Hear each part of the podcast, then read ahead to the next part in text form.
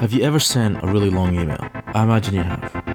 It's something that I do a lot, and I usually regret it. When I talk about a long email, I'm not talking about a love letter.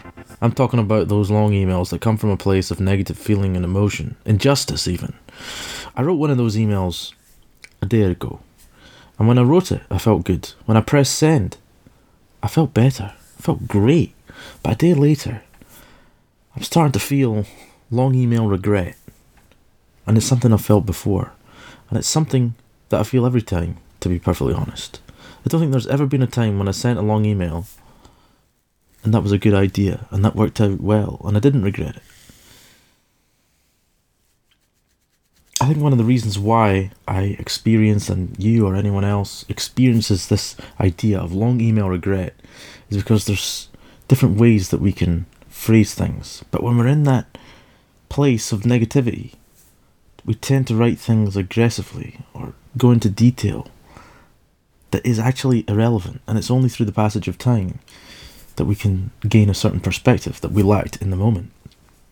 I think there's parallels here with Abraham Lincoln, who was famous for having stashes of unsent angry letters.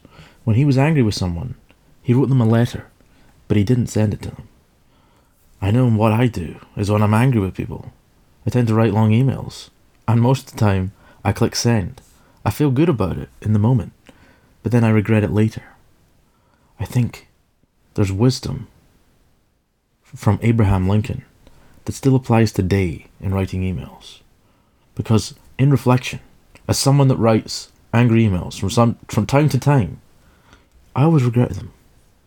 So perhaps the best thing for people like me is to write angry emails, but keep them in the draft section of the inbox and take advice from Abraham Lincoln to write angry emails as opposed to letters, but keep them unsent.